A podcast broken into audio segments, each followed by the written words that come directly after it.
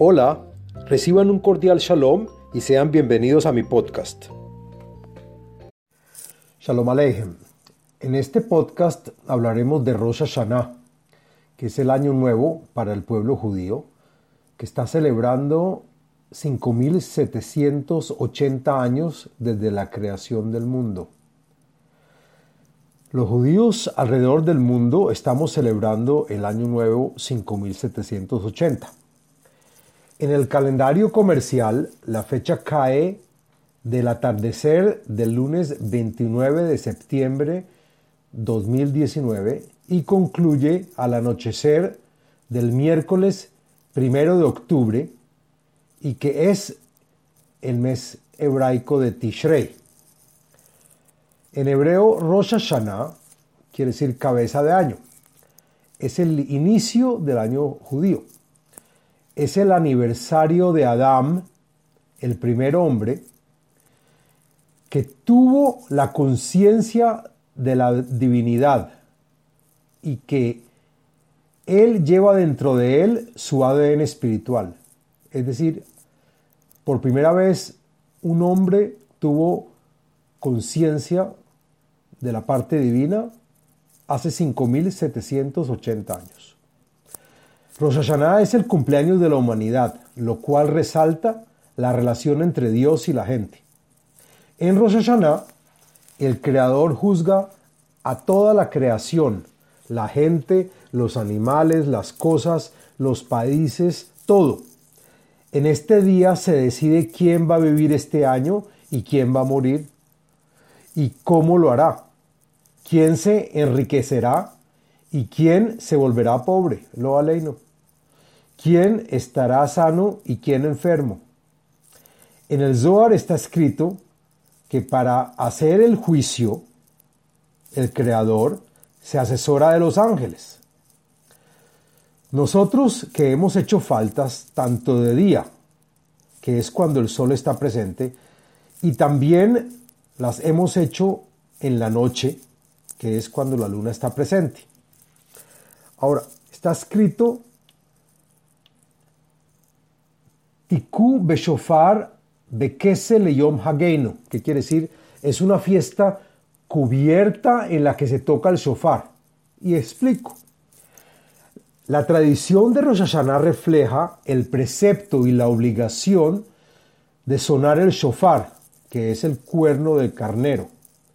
Al sonarlo, el cual representa la coronación del rey del mundo y un llamado al arrepentimiento de su pueblo. Y quiere decir también pedir disculpas a quienes herimos, a dar contribuciones a los tzadikim o justos, etc. Hicimos muchas faltas, algunas de día y otras de noche, y el sol y la luna son los testigos de presentes de estas faltas. Rosh cae el primero de Tishrei, que es el primer día de Tishrei, y el primer día de Tishrei se le llama Rosh Hodesh, que quiere decir principio de mes, en el cual la luna no se ve en la noche desde la tierra, es lo que se llama luna nueva.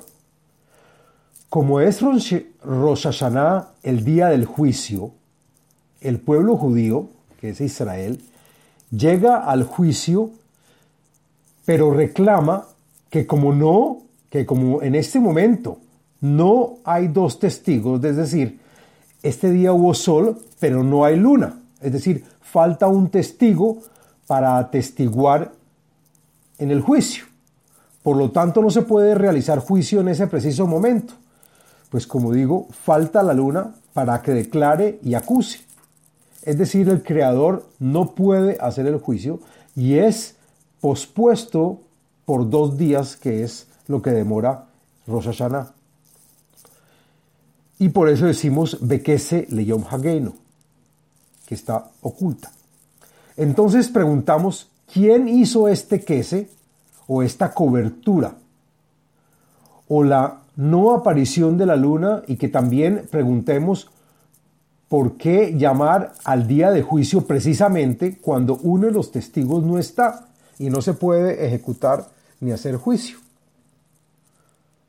Como se sabe, este cubrimiento de la, de la luna ocurre una vez por mes y nos lleva a preguntarnos la razón del por qué se creó así el universo tal que una vez por mes la luna no se puede ver desde la Tierra. Dice el Zohar, y como ya lo estudiamos, en esta vida no se puede vivir solo con juicios o con dinim. Y recordemos que la palabra dinim o din quiere decir juicio o rigor y quiere decir que la luz espiritual no llega. Como lo vimos anteriormente, la creación es posible gracias a la inyección de misericordia o a la participación de la misericordia sobre el juicio ya impartido y de esta forma endulzar el juicio por medio de la misericordia. El cubrimiento ocurre por la situación del din original con el que comienza la creación.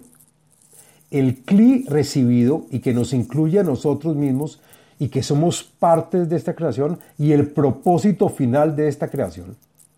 Con nuestras faltas que vienen de la misma creación y con las que hacemos, hace que un ángel acusador genere la razón del, del cubrimiento de la luna, acusando que nuestras imperfecciones y nuestras faltas, las que tenemos, las cuales generan este encubrimiento.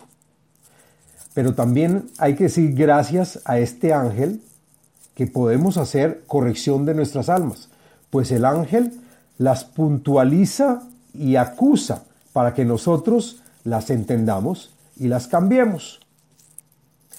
En Rosh Hashanah, o antes de ese día, en el momento en que el individuo dice y se compromete a hacer sus cambios en su vida, ya con ese pensamiento sincero del arrepentimiento, ya vale y queda registrado como tal.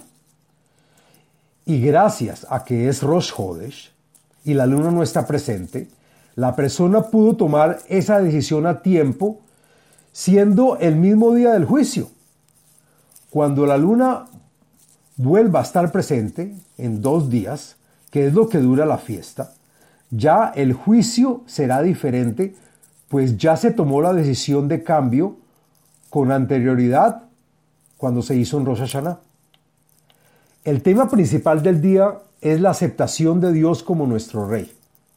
Como dice una de las oraciones en estos dos días, nosotros somos su pueblo y usted es nuestro reino. El pueblo judío se rige por la luna y su calendario lo refleja. Y la luna en Kabbalah es Malhut, que recibe, que es una parte femenina. Y la luz del sol, que es la parte masculina, es la que da, la que alumbra la luna, es Zerampin, tal como lo es Israel, que es Malhut, y que recibe la luz de la inteligencia del Creador, que es Zerampin. En una forma paralela trabaja esto. Entonces se puede preguntar, ¿es Rosh Hashanah un día alegre o triste por aquello del juicio? Pues Rosh Hashanah es un día feliz, es un festival, pero al mismo tiempo es un día muy serio. Es un día serio porque es un día en el cual se hace juicio. Y es alegre porque estamos seguros de que si entendemos el significado del día y lo usamos de manera apropiada, en realidad tendremos un juicio favorable. Concluyo deseándoles a los escuchas un feliz año nuevo 5780 con buena salud, con tranquilidad, con prosperidad económica y que avancemos en espiritualidad. Amén. Para aquel que desea ayudarme y hacer una contribución, siendo así partícipe, dar soporte económico y ser socio de la difusión de estos podcasts, puede hacerlo y y enviar su contribución por PayPal al email m arroba google.com y asimismo también pueden adquirir el libro el ADN espiritual, método de iluminación espiritual. Gracias por su atención y Shana Tova. Les habló Abraham Eisenman autor del libro El ADN espiritual, método de iluminación espiritual.